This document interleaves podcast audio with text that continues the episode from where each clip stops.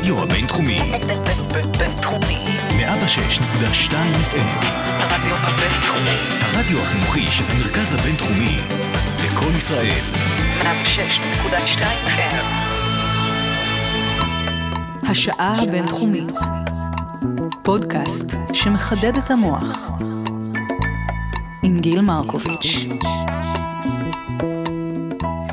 שלום שלום, הרדיו הבינתחומי 106.2 FM, אני גיל מרקוביץ', ואני שמחה שהגעתם לעוד שעה של, אה, של השעה הבינתחומית, כדי ללמוד על תחומים אה, שונים ומגוונים. והפעם, אנחנו שוב בתוכנית על כלכלה, עם אדם שהרבה זמן לא היה אצלי באולפן, אבל חזר בפעם הרביעית, וזה מאוד משמח, פרופסור עומר מואב, שלום לך.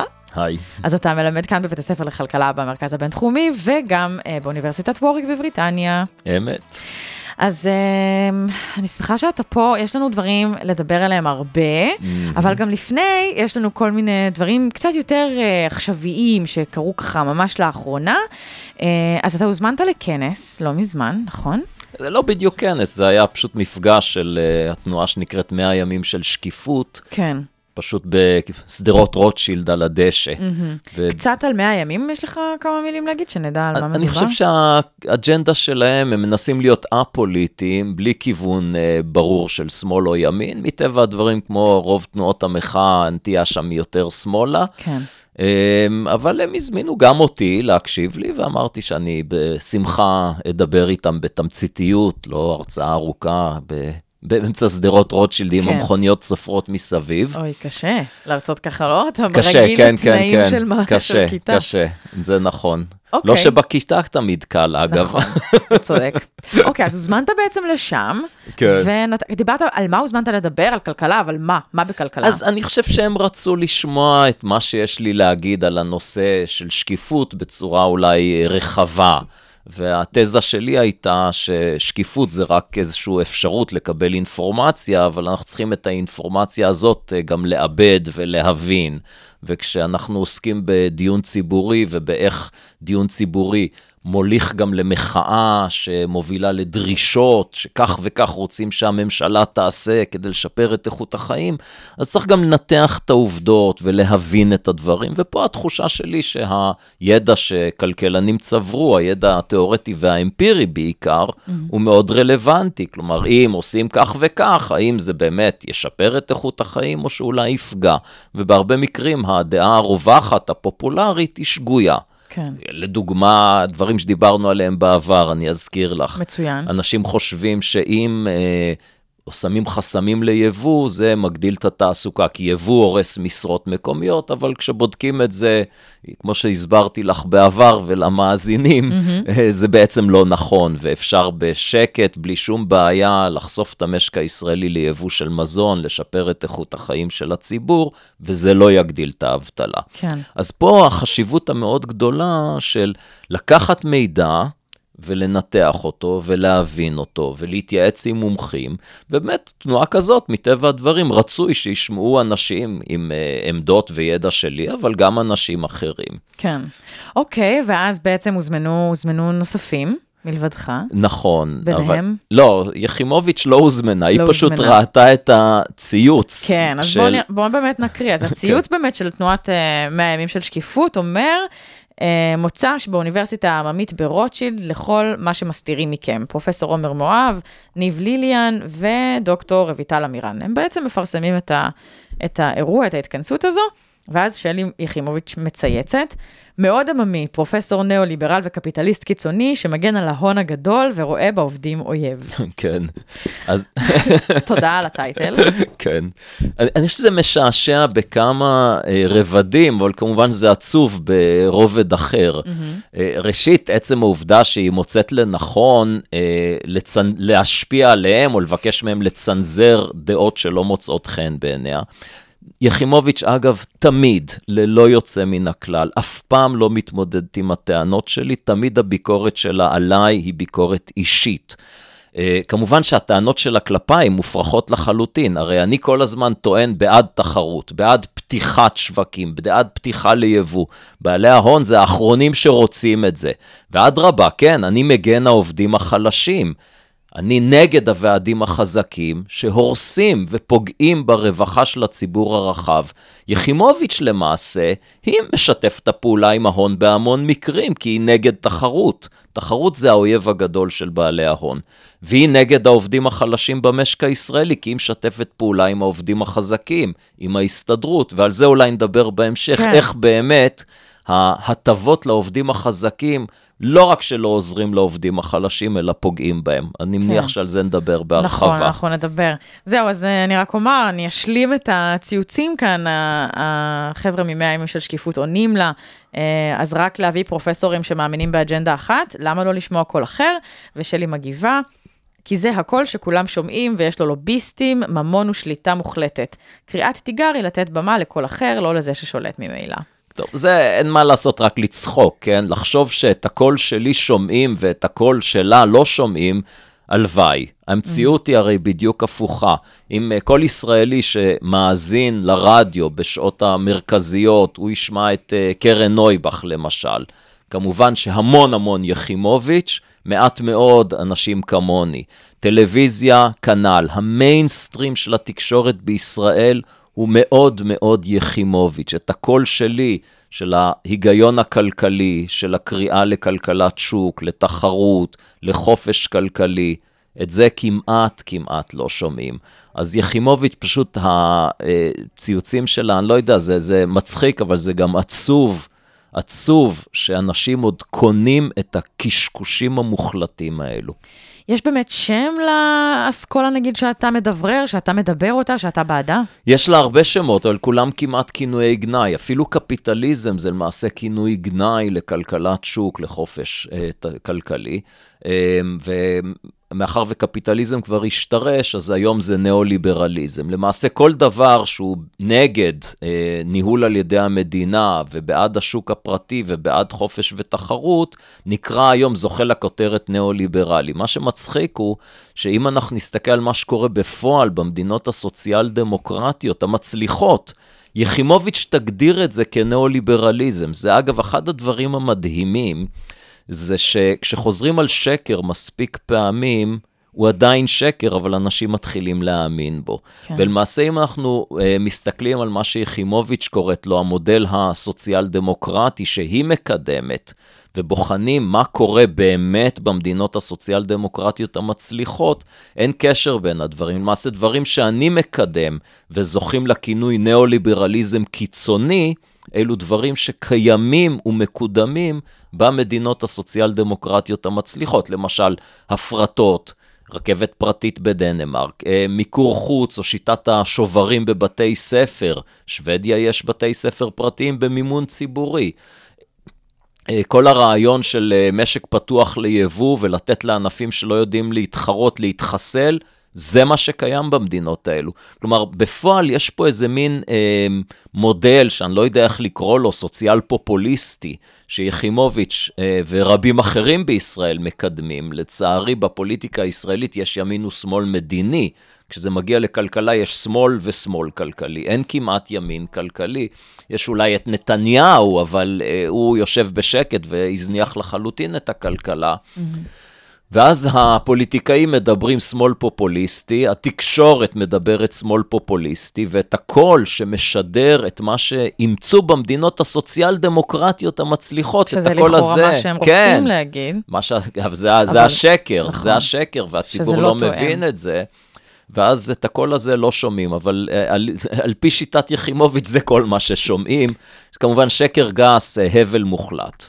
אז איפה בעצם כן קורים המודלים שיחימוביץ' וכנראה גם פוליטיקאים פופוליסטים שאתה, אה, כמו שאתה אומר אחרים, מקומות. איפה זה כן קורה? בוונצואלה למשל. ו- וזה אה, מוצלח או לא מוצלח? ונצואלה לא מוצלח במיוחד, לא אין שם, מוצלח. אנשים שם רעבים כבר.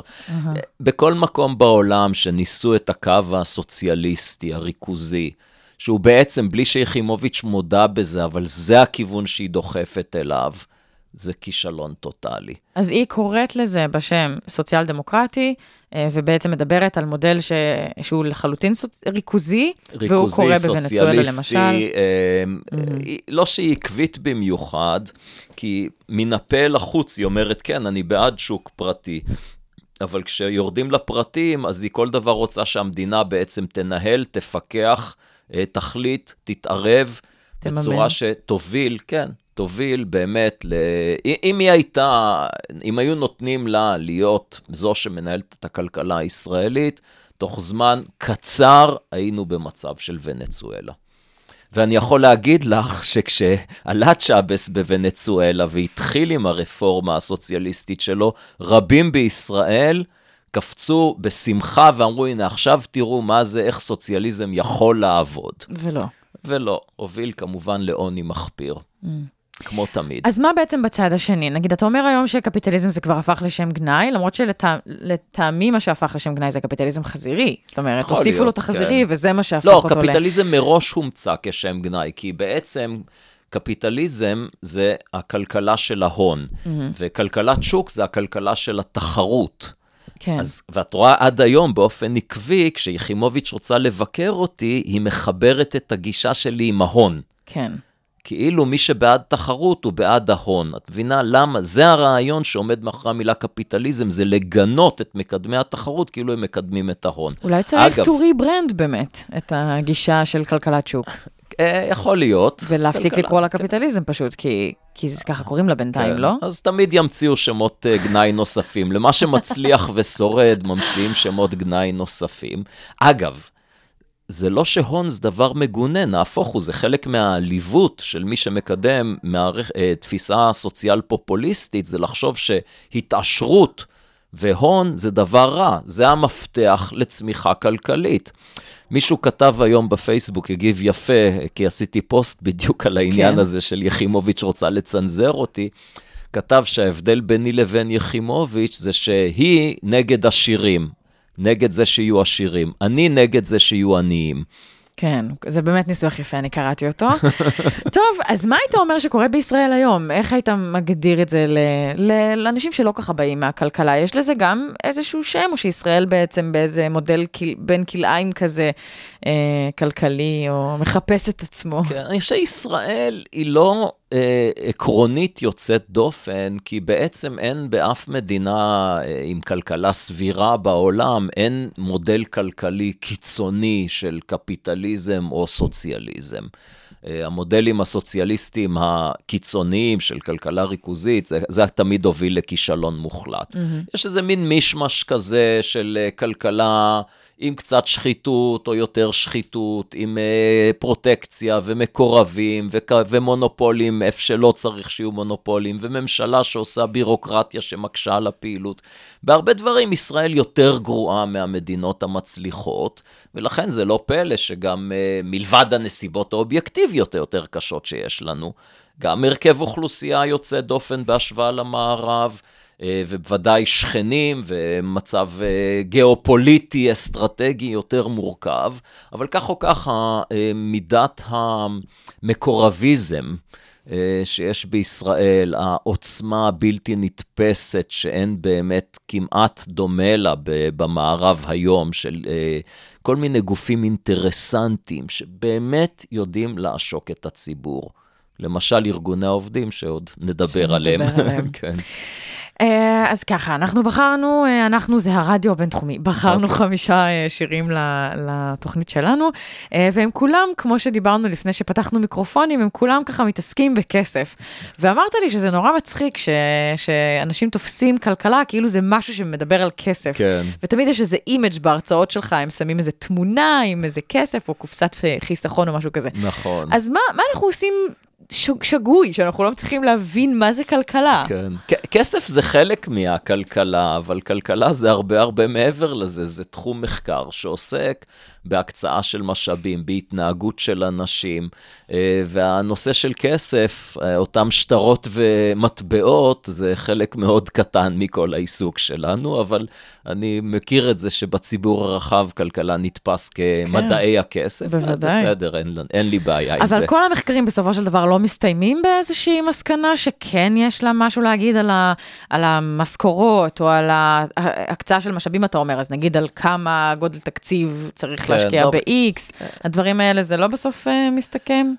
א', לא בהכרח.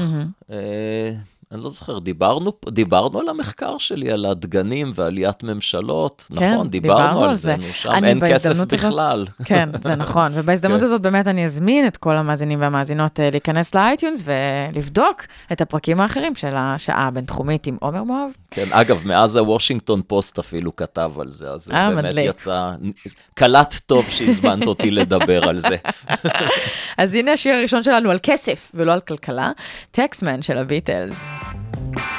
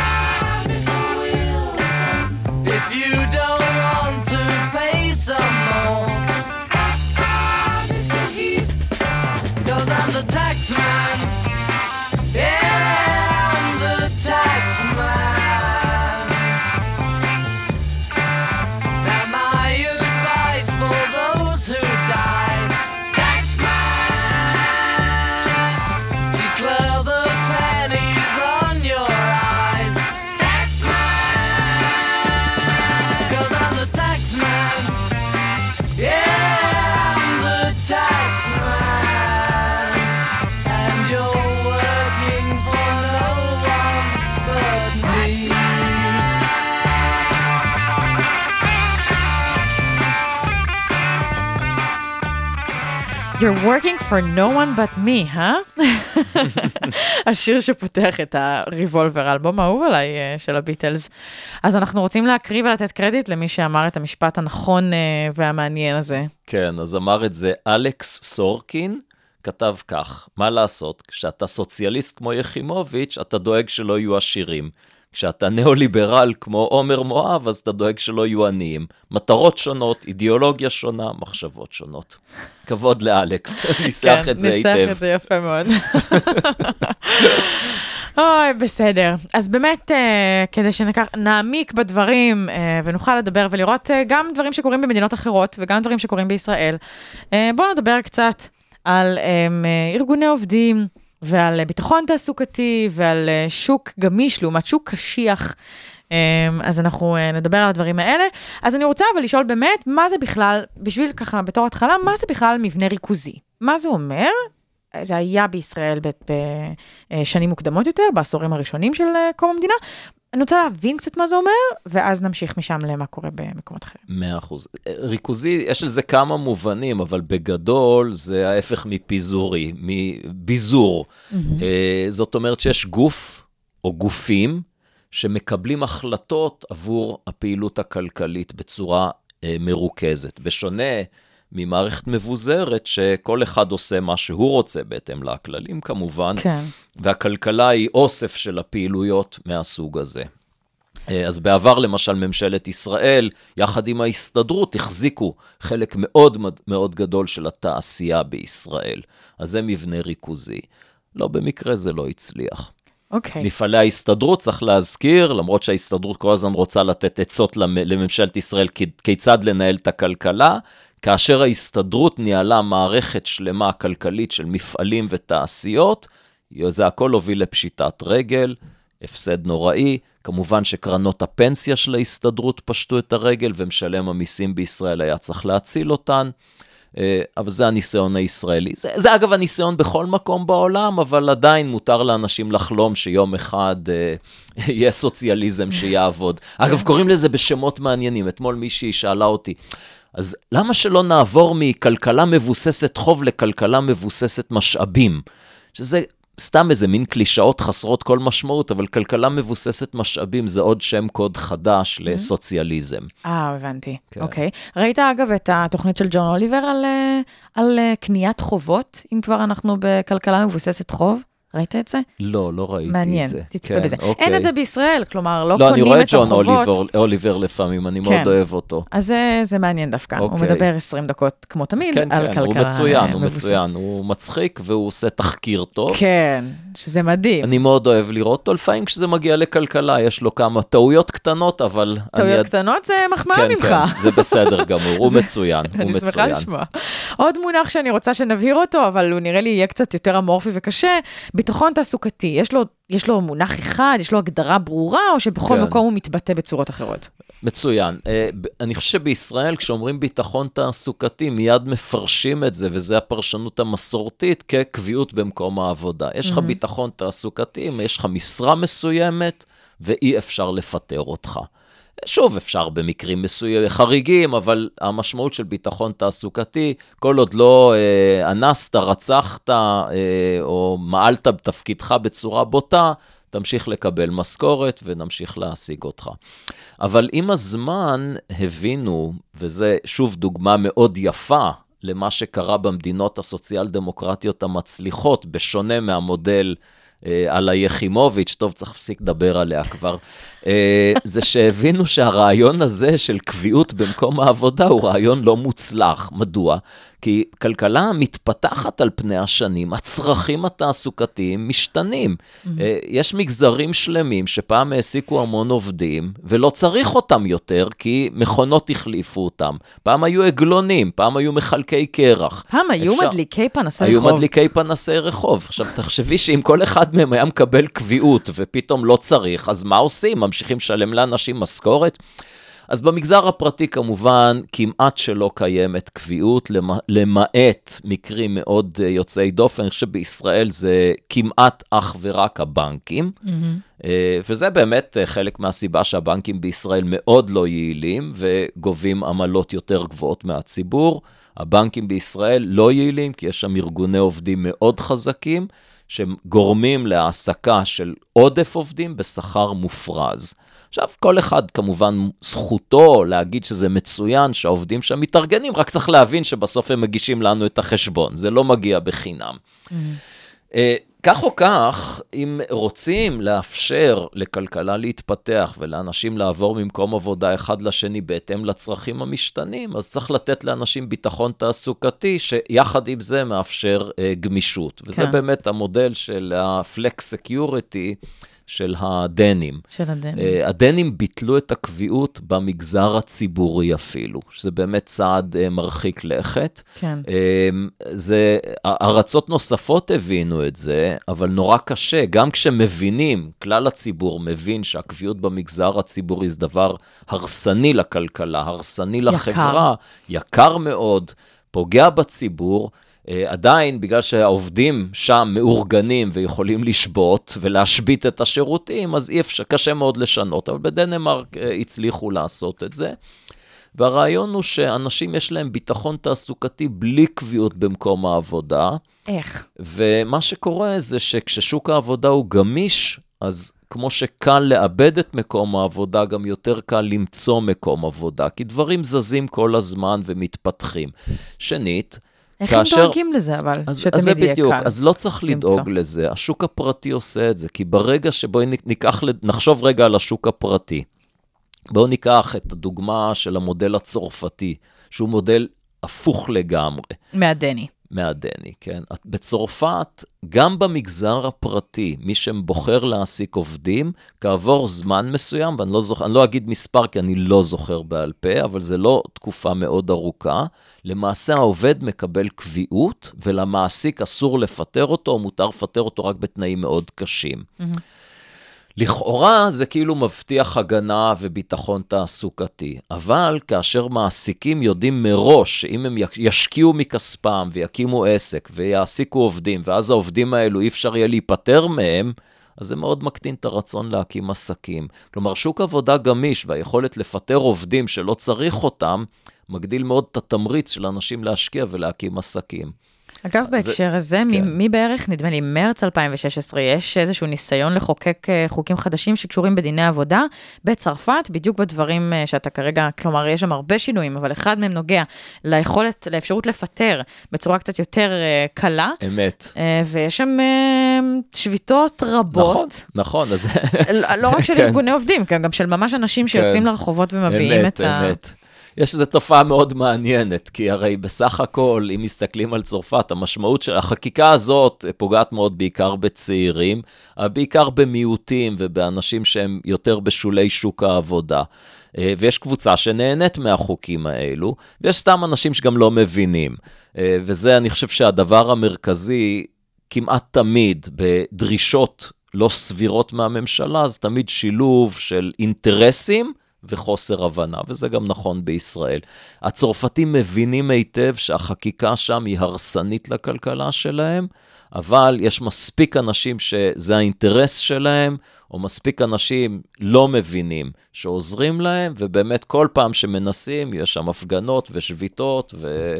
באמת אפשר לראות לאורך השנים שהכלכלה הזו הרסנית בצרפת, כי היא יחסית כלכלה חזקה בינתיים, זה משהו שהוא רק עניין של זמן. יש שם שיעורי אבטלה די גבוהים, בעיקר של צעירים ומיעוטים. זה פצצת זמן, כשהם, שמהגרים, אה, או אפילו דור שני ושלישי מוסלמים, לא מוצאים עבודה בשכר סביר, פצצת זמן. אוקיי, ואני רוצה לשאול רגע באמת על, ה, על התהליך הזה של השינוי. נגיד בצרפת הייתה מצליחה להעביר את החוקים האלה, או אפילו בישראל היו עושים איזה שהם שינויים שהם לכיוון ה-flex security. כן. מה המחיר של זה בזמן השינוי? כי כן בטוח יש איזשהו, אה, כן. יש מישהו שנפגע מזה, בטוח. אני ת- מנסה תמיד, להבין כן, מה. אז אני תמיד, אשמח אה, להבין. כן. אם... אז, אז קודם כל, בואי נבין רק את השיטה במלואה. כן, אוקיי. מצד אחד, מסירים את ההגנות בפני עובדים שיש להם קביעות, ומצד שני, זה חוסך המון משאבים. מצ... אז זה מאפשר לפרוס רשת אה, רווחה יותר נדיבה, יותר דמי אבטלה, יותר השקעה של הממשלה בהכשרות מקצועיות של אנשים מבוגרים שצריכים לעשות שינוי קריירה. אז יש, זה באמת השילוב של flexicurity, הגמישות והביטחון שכן נותנים, וביטחון לא למשרה מסוימת, אלא בדמי אבטלה ובהכשרה מקצועית. אוקיי, כלומר שאם אני יוצאת ממקום העבודה שלי, אני מפוטרת או התפטרתי וואטאבר, לא מעניין, אז הביטחון הוא בעצם לא בזה שאני אדבוק במשרה, הביטחון הוא זה שכשאני אצא, תהיה לי רשת מספיק טובה אה, שתוכל להביא אותי אל המשרה הבאה. כן. וזה כן. על ידי דמי אבטלה, שהם מה גבוהים. הם, הם גבוהים, אם כי הם ב, בשלב מסוים הם קיצרו אותם, כי הם הבינו שגם דנים, כשמציעים להם דמי אבטלה גבוהים ולאורך זמן, מנצלים את זה לרעה. אז הם גבוהים והם נגיד לחצי שנה, אני משהו לא כזה. זוכר את המספרים, אוקיי. זה גם משתנה כל כן. הזמן. הם גבוהים והם לאיקס זמן, ובזמן הזה הממשלה, מה דואגת לתת לך הכשרות מקצוע? מקצועיות, כן, כן. לפי מה שהיא צריכה. כל פעם זה לפי- גם לא שונה. מה שהיא צריכה, אלא מה שהשוק צריך. סליחה, נכון, כן, מה כן. שהשוק צריך, זאת תהיה הגדרה מדויקת יותר. כן. אוקיי, אז היא גם צריכה להיות מאוד דינמית וגמישה בעצמה, אמת, כדי אמת. לדעת להכשיר נכון, למקצועות שונים. נכון, צריך מגזר ציבורי יעיל שיודע לתפקד, מה כן. שלא קיים בישראל, לצערי. אוקיי, כן. אז נגיד ואנחנו עושים, רוצים ללכת לכיוון הזה, עכשיו כשהבנו מה דנמרק עושה, שזה נשמע בעצם לא כזה רחוק, אני לא יודעת, יכול להיות שאני פשוט לא מבינה מספיק, אבל זה נשמע לא צעד קיצוני. אז זו תלוי את שאלה- מי את שואלת. כן, נכון, תלוי. כן. אז באמת, אבל נגיד ואנחנו רוצים ליישם את זה, מה המחיר הראשוני של זה בתהליך היישום? המחיר הראשוני שאי אפשר יהיה ליישם את זה בישראל, כי ארגוני העובדים בישראל, האינטרסנטים, הם חזקים מספיק כדי לחסום שינוי. למעשה ישראל בנתה מפלצת שהשתלטה על המדינה. אני לפעמים אומר את זה בצורה במעין ציניות, אני אומר בישראל חברת חשמל הופרטה, נמלי הים והאוויר הופרטו, אנשים פוקחים עיניים, לא, מה פתאום, לא הייתה שם הפרטה. אני אומר, באיזה מובן? מה זה הפרטה? הפרטה זה לקחת נכסים של הציבור ולהעביר אותם לידיים פרטיות. מי שולט בחברת חשמל? אני שואל אותך. כנראה שאם העובדים, אני אלך עם נכון? העיתון, אני נכון. אגיד, כן, שהעובדים. העובדים. מי שולט בנמלי הים, כן, בנמל האוויר? העובדים. העובדים. העובדים זה אנשים פרטיים. למעשה, המחדלים של ממשלות ישראל לדורותיהם, שיצרו את הארגוני עובדים המאוד מאוד חזקים האלו, לקחו נכסים של הציבור והשתלטו עליהם אנשים פרטיים, אוקיי? אה, מה המשמעות? איך את יכולה היום להחזיר את חברת חשמל לידי הציבור? אה, אולי עם צה"ל לכבוש את חברת חשמל. אין, אין אפשרות מעשית כבר, ובאופן דומה המגזר הציבורי. תראי, להבין את האבסורד, בואי נחשוב לרגע על דנמרק, שפורסת רשת רווחה נדיבה לכלל הציבור. אה, מה זה רשת רווחה? זה התפקיד של מדינת רווחה, זה לפרוס רשת שמי שנפגע, שהגורל פגע בו, אה, בין אם הוא לא יכול לעבוד מסיבה כזאת או אחרת, או בין אם מוצא מקום איזה טכנולוגיה, והוא כבר לא רלוונטי. מכל סיבה שהיא, יש איזשהו מינימום שהמדינה מספקת. בישראל יש שתי מערכות נפרדות לגמרי. מערכת רווחה קמצנית, מינימליסטית לכלל הציבור, ומערכת רווחה נדיבה שאין כמותה לעובדי הציבור. כאילו הממשלה היא לא אמורה לשרת את כלל הציבור, אלא היא מיועדת לשרת את עובדי הציבור. קשה, זה לא שאלה כלכלית כבר, זו שאלה מוסרית. איך אפשר להצדיק דבר כזה? קשה להצדיק את זה. אבל ההצדקה היא פוליטית נטו. הם תפסו את הג'וב, והם לא רוצים לשחרר, ויש להם את הכוח לעשות את זה ולעשוק את כלל הציבור. ולכן אתה אומר שחקיקה כזו פשוט לא תעבור בגלל אי אפשר הלחצים. יהיה, כן, כן, אי אפשר. אני ריאלי, לצערי הרב. אה, אני רציתי להגיד שאתה פסימי. כן. תראי, אם היה לנו, אם לנתניהו היה את האומץ שיש למרגרט תאצ'ר, שהיה לתאצ'ר, אז אולי היו עושים פה משהו, אבל להילחם בארגוני עובדים חזקים, קשה, קשה, קשה. ואני חושב שהגענו למצב עם השנים שהפופוליזם והגדל, ואז יש לנו באמת שילוב מאוד מעניין. בסך הכל, אם הציבור היה מבין כמה שפוגעים בו, אז אולי היה דורש את זה. אבל אז יש פה שילוב מאוד מעניין, שמצד אחד גופים אינטרסנטיים, שנגד שינוי, מצד שני מעט מאוד פוליטיקאים, אמנם אחד מהם הוא ראש הממשלה, שמבינים כמה זה הרסני, אבל אין להם את הגיבוי, ואין את הגיבוי של הציבור, כי יש את החבר'ה כמו יחימוביץ', שמטמטמים את הציבור עם דברי הבל, התקשורת שמשתפת פעולה, כי הרי את יוצאת דופן כי את נותנת לי במה. רוב התקשורת המרכזית בישראל, לצערי הרדיו הבינתחומי הוא עדיין לא חלק מזה, נכון, אבל בשביל זה הוא פודקאסט. כן. אה, רוב התקשורת בישראל לא נותנת במה לעמדות מהסוג שאני מצביע עליהן. זה לא עמדות מתלהמות אידיאולוגיות, זה באמת אה, דברים מבוססי עובדות ומחקר, ואני כן. מקווה טיעונים הגיוניים. אנחנו תכף נחזור. הרדיו הבינתחומי, בינתחומי. 106.2 FM, הרדיו הבינתחומי. הרדיו החינוכי של המרכז הבינתחומי, לקום ישראל, 106.2 FM. בואו להיות שומעים חופשיים בשעה הבינתחומית. כל הפרקים ב iTunes ובאתר. אנחנו נשמע, הנה הם כבר ברקע, את הדייר סטרייטס עם Money for Nothing, עוד שיר, אה, דווקא מהחביבים עליי. כן? יש. אז הנה, אז אנחנו נשמע אותו ונחזור אחר כך לעוד. הצלחתם לקלוע לטעמי. יש, זה גם משמח, ביטלס זה. מה... עוד משנות ה-60 וה-70, האלבומים הראשונים שקניתי. אז הנה, הדייר סטרייטס, השיר הזה נדמה לי הוא מ-84. יש לי גם אותו. מעולה, אז הנה הם.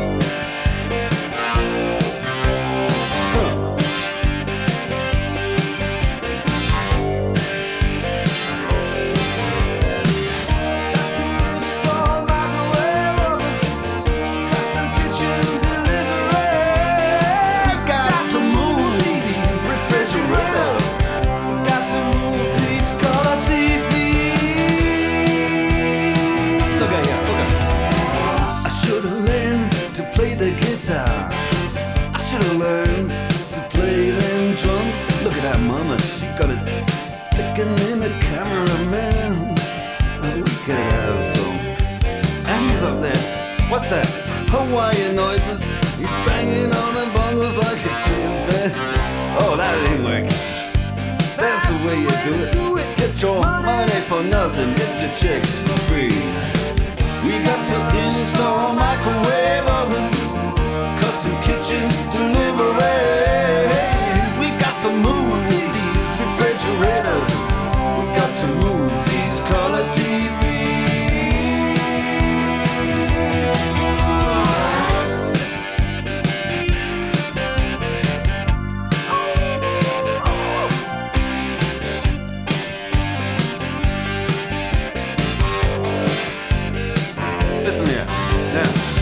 Ain't working. That's the way you do it. You play the guitar on the MTV. That ain't working. That's the way you do it. Money for nothing and your chicks for free. Money for nothing.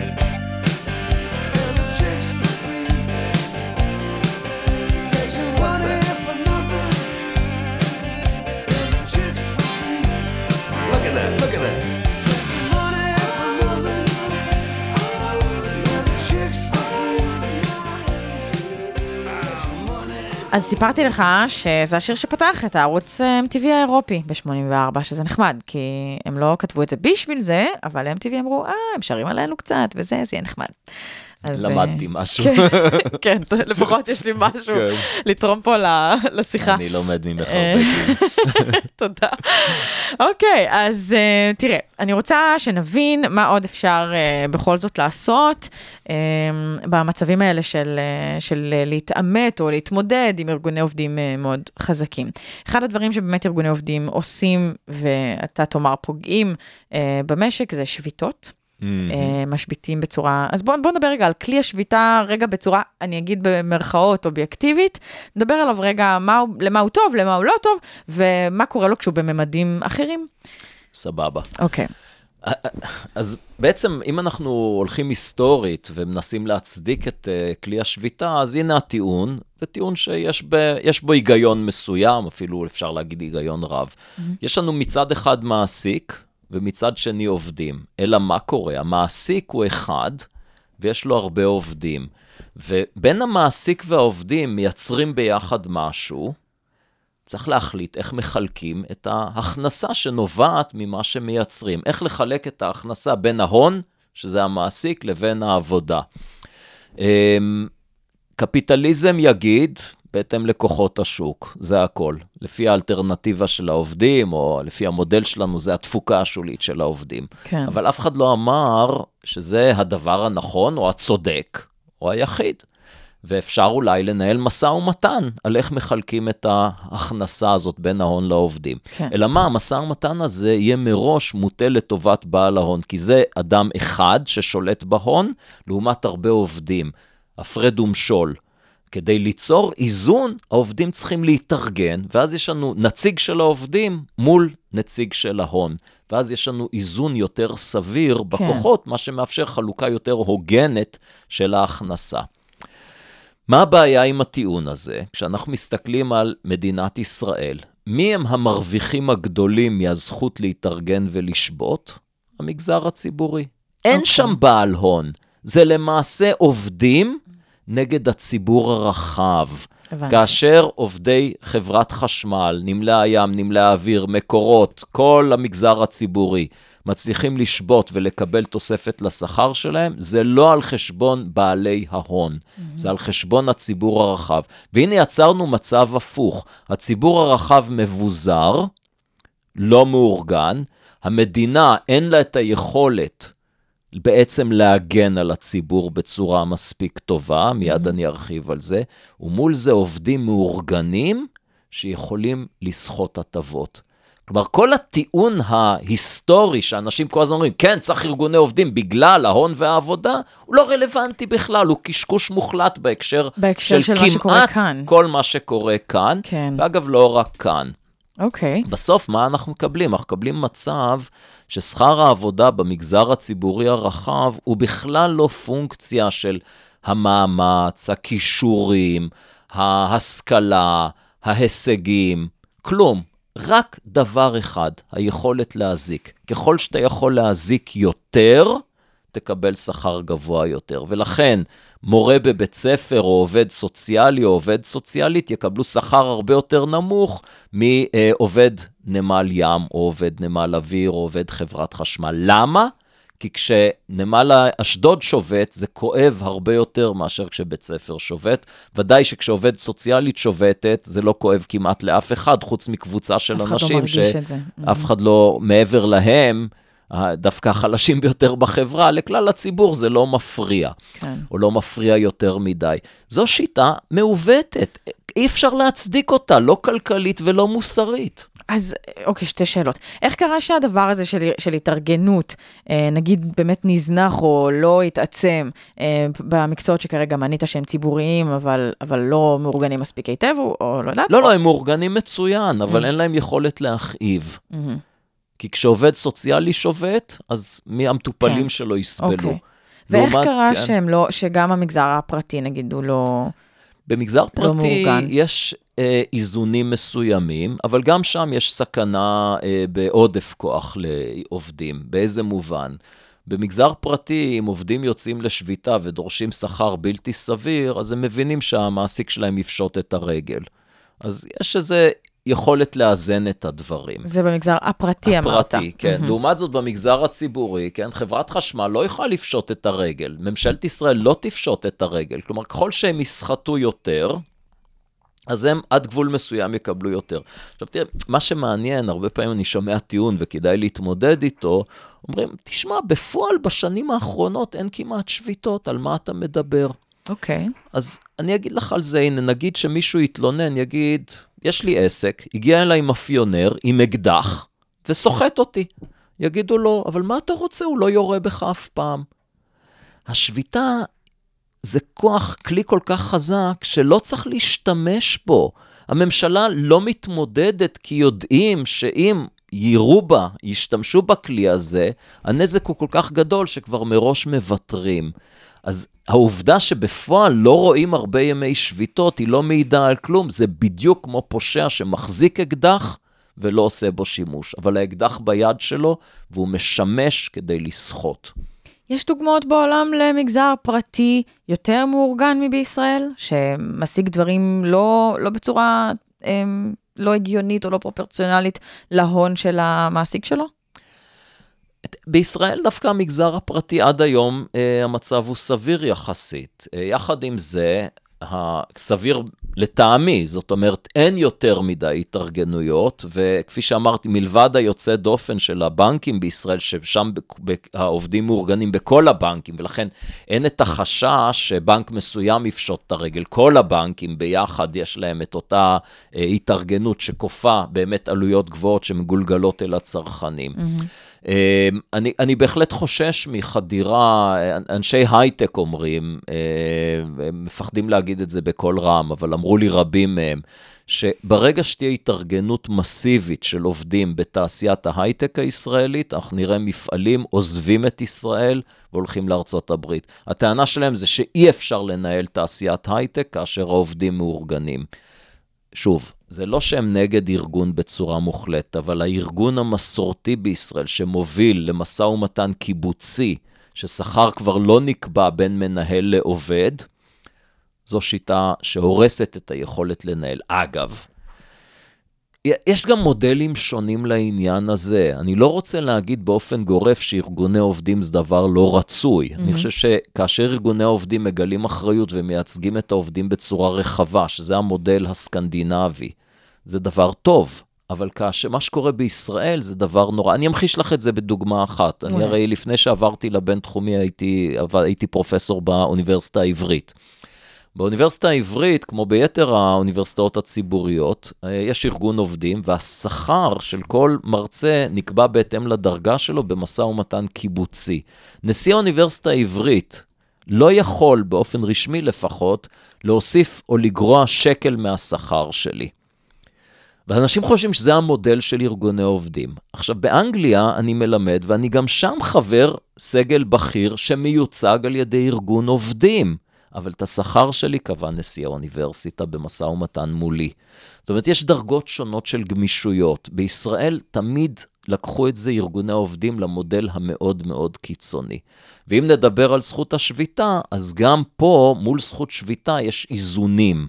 וגם בישראל, בעניין הזה, בשונה מהמדינות המערביות שאנחנו רוצים להידמות להן, הסקנדינביות, בשונה מצרפת למשל, mm-hmm. מצאו איזונים הרבה יותר סבירים ממה שקורה בישראל. נקודות בונוס, המלצות לצפיית רשות. אז עומר, אני הכנסתי uh, משהו נחמד כזה שנקרא באמת נקודות בונוס, וככה בלי קשר דווקא לכלכלה, לא חייב להיות קשר. אני מבקשת שתמליץ על איזשהו תוכן למאזינים ולמאזינות שאתה נהנית ממנו לאחרונה, זה יכול להיות הכל, וידאו, מוזיקה, ממש כל דבר. אוקיי, okay, אז אה, ממש צירוף מקרים בטיסה לאחרונה, אה, בשלב מסוים נמאס לי מהסרטים המלאים ועברתי לדוקומנטרי וראיתי באמת בצירוף מקרים אה, סרט יוצא מן הכלל, סיפור אמיתי על שחקנית טניס אמריקאית שחורה, על תיה גיבסון. גיבסון. שנולדה ב-1927 במשפחה מאוד ענייה, גדלה ברחובות הרלם, אבל הייתה בחורה סופר קשוחה. הלכה מכות עם אבא שלה, ביוזמת האבא, כחלק מה... 아, להפוך אותה מה... לקשוחה. ונהייתה שחקנית טניס מצוינת. אה, בתקופה שיש הפרדה גזעית בארצות הברית ולא רוצים לתת לה להתחרות. בסופו של דבר פותחים את התחרות, והיא למעשה הייתה השחקנית טניס השחורה הראשונה וואו. שזכתה באליפות ארצות הברית. אה, והקריירה שלה פשוט יוצאת דופן, גם בהצלחה וגם בטרגדיות. לא אוקיי. יודע, לעשות ספוילר לא, קצת? לא, בלי ספוילרים, לא, זה, לא. היה, זה היה מספיק אה, כן, מגרה. נורא כדאי לראות. מעולה. אז אנחנו שולחים את המאזינות ואת המאזינים. אליתה גיבסון, נכון? אלתיה. אלתיה, אלתיה כן. גיבסון. אנחנו נשמע עוד שיר, ואז נחזור ונראה איך אנחנו מסכמים, כי אני ככה מנסה לדעת איך בכל זאת אני יכולה לצאת אופטימית מהתוכנית. קשה. אז נשמע את ג'ניס ג'ופלין, תכף חוזרים. It goes like this. Oh Lord, won't you buy me a Mercedes Benz? My friends all drive Porsches. I must make amends. Worked hard all my lifetime, no help from my friends. So, oh Lord, won't you buy me a Mercedes Benz? Oh Lord, won't you buy me a color TV? Dialing for dollars is trying to find me. I wait for delivery each day until three. So, oh Lord, won't you buy me a color TV? Oh Lord, won't you buy me a night on the town? I'm counting on you, Lord. Please don't let me down. Prove that you love me and buy the next round. Oh Lord, won't you buy me a night on the town? Everybody, oh Lord, won't you buy me a Mercedes Benz? My friends all drive Porsches. I must make amends. Worked hard all my lifetime, no help from my friends. So, oh Lord, won't you buy me a Mercedes Benz. איי איי איי, ג'ניס ג'ופלין, מרסידיס בנז, אוקיי. או, כן, תצחקקי לך. אוקיי, אה, אז ככה, בואו ננסה לדבר על אה, משהו שאולי יכול לעזור לנו עם המצב הזה של השביתות ההולכות וגוברות. אגב, נתון מעניין, נדמה לי שבשנים האחרונות יש הרבה הרבה יותר שביתות, נכון? בישראל מאשר במדינות אחרות. אה, בהולנד למשל זה, זה פחות, ובדנמרק זה פחות, כן. ו... שוב, אני לא, לא עקבתי אחרי זה בשנים האחרונות, כן. אני לא, זה כתבתי כמו על זה עשור. מאמר. אז כן, אז אם נסתכל על 10-15 השנים האחרונות, מה שקרה זו תופעה מעניינת, שבאירופה, שהיו חשופות לגלי שביתות בשנות ה-70, ה-80, הבינו שאי אפשר ככה, ושבאמת נוצר מצב לא ראוי, ומצאו בכל מדינה עם השיטות שלה, אבל מצאו מגוון מאוד רחב של אמצעים, לא לבטל את זכות השביתה, אבל למצוא איזונים סבירים. מהמם. כמו בוררות חובה, כמו דרישה להצבעה חשאית, כמו... בוא אה, נסביר, בוא נסביר מה זה אומר. כן, אז... אני רוצה אז- להבין איך זה גם עוזר לאזן את כן. הכוח של אז, השביתה. אז למשל היום בישראל, מספיק שבארגון שליש מהעובדים רוצים להיות מאורגנים, זה כבר כופה על השני שליש הנותרים להיות חברי ארגון, ארגון אה. עובדים, כן. לא ידעתי את זה. הנה, למדת משהו. משהו אחד. כן. ויותר מזה, ההחלטה על יציאה לשביתה לא דורשת הצבעה של כלל העובדים, אלא מספיק שהוועד מחליט. עכשיו, לפעמים זה יוצר איזה מין מיליטנטיות יתר, כי חברי ועד אפילו מתחרים ביניהם.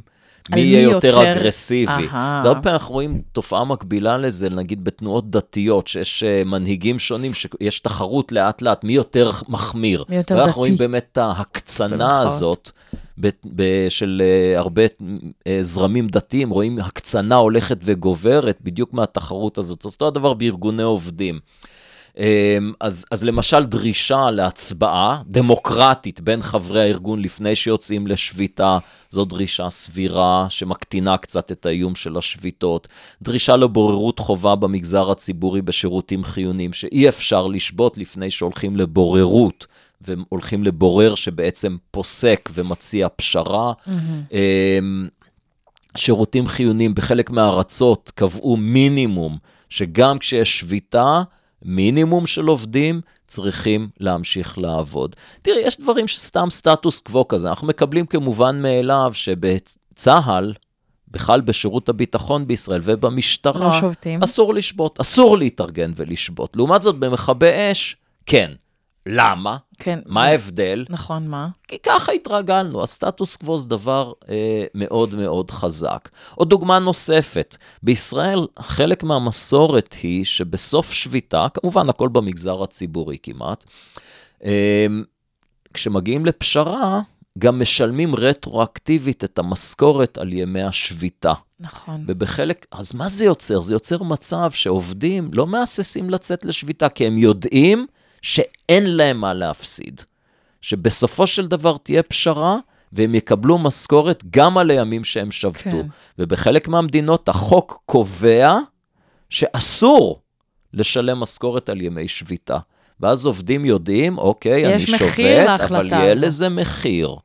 אני לא נגד זכות השביתה, אבל אני נגד זה שהמעסיקים, בעיקר המעסיק הציבורי, ידיו כבולות לחלוטין. העובדים יכולים להתפרע כמה שהם רוצים, להשבית, לחסום, להשתלט על רכוש ציבורי, כן. והמעסיק, הציבור הרחב, ידיו כבולות, ונאלץ לשלם למי שמכאיב לו יותר, פשוט שוחד בצורה של שכר בלתי סביר. אז עומר, זה נשמע שיש מה לעשות, אז למה נגיד זאת לא חקיקה שקורית? זה לא נשמע לי דרסטי. גם על זה ארגוני העובדים יצאו... אז אה, אני חושב, א', כן, ברור לה- לחלוטין, ברור ולהפגין. לחלוטין. כלומר, יש פה כמה דברים. יש פה את בעלי העניין, האינטרס, שזה העובדים שנהנים מההטבות היתרות האלו. אבל זה רק הצבעה, עזוב רגע את ה- את הלא לשלם על ימי שביתה, יאללה, קחו את הכסף, בסדר? אבל ההצבעה למשל, הכלי של ההצבעה אז לפני... שוב, כל דבר כזה בעצם מקטין את הכוח של נציגי העובדים, של ועד העובדים, לכן הם תמיד יהיו נגדו. עכשיו, למה הם מצליחים? כי אין לחץ ציבורי הפוך. בישראל לכיוון השני. אני, אני חייב להגיד לך, אולי הבשורות הטובות היחידות שיש לנו במערכת. היחידות, הפוליטית שלנו, שהפוליטיקאים מאוד רגישים לדעת הציבור. ואני חושב שאחת הדוגמאות הטובות שאני אני אוהב לספר, זה באמת איך אה, נתניהו בזמנו, כשהייתי יועצו של שטייניץ, ובהנחיית נתניהו, שטייניץ קידם את ביטול פטור מע"מ פירות וירקות. נתניהו הבטיח לו גיבוי, ויום לפני ההצבעה, נתניהו, בניגוד מוחלט לאמונתו, להבנתו, לעקרונותיו, להבטחתו, אמר שהוא יורד מזה כי הוא קורא את רחשי הציבור. הוא לא רצה להיות זה שהציבור שונא אותו. אה, אז, אז, אבל למה הציבור? פה יש את הזרוע שדיברנו עליה כבר, של אנשים שלנין בזמנו קרא לאנשים במערב שתומכים בקומוניזם, קרא להם אידיוטים שימושיים. ויש לנו פה הרבה אידיוטים שימושיים, שהם משרתים קבוצות חזקות שדופקות את הציבור. הזכרתי את יחימוביץ' כמה פעמים, היא זוכה בעיניי לתואר אלופת האידיוטים השימושיים. אה, ויש מספיק אנשים בציבור שאין להם את הידע, את הכלים, את ההבנה או את הרצון ללמוד, שקונים את השטויות שלה. פרופסור עומר מואב, פה מבית הספר לכלכלה במרכז הבינתחומי, מלמד גם באוניברסיטת ווריק בבריטניה. הרבה מאוד תודה לך על השעה הזו. היא הסתיימה לה, לא הספקנו לדבר על מיסוי, תכננו לדבר גם על זה, אבל כנראה שניפגש עוד פעם. אין ברירה, לא, גיל. כן, אין, אין ברירה, אז אני לא אבכה את זה. אנחנו נסיים עם שיר שאתה אה, אוהב, אבל גם, אמרנו, יש הרבה שירים שאנחנו אוהבים, אבל לא בטוח שאתה מסכים עם הדברים שנאמרים. בהם. אבל הלחן טוב, אז צריך לתת להם את הקרדיט ופשוט להשמיע אותם. אז זה לפינק פלויד עם אה, השיר מאני כבר ברקע, והרבה תודה לך, אתם על הרדיו הבינתחומי 106.2 FM, אני גיל מרקוביץ', להתראות.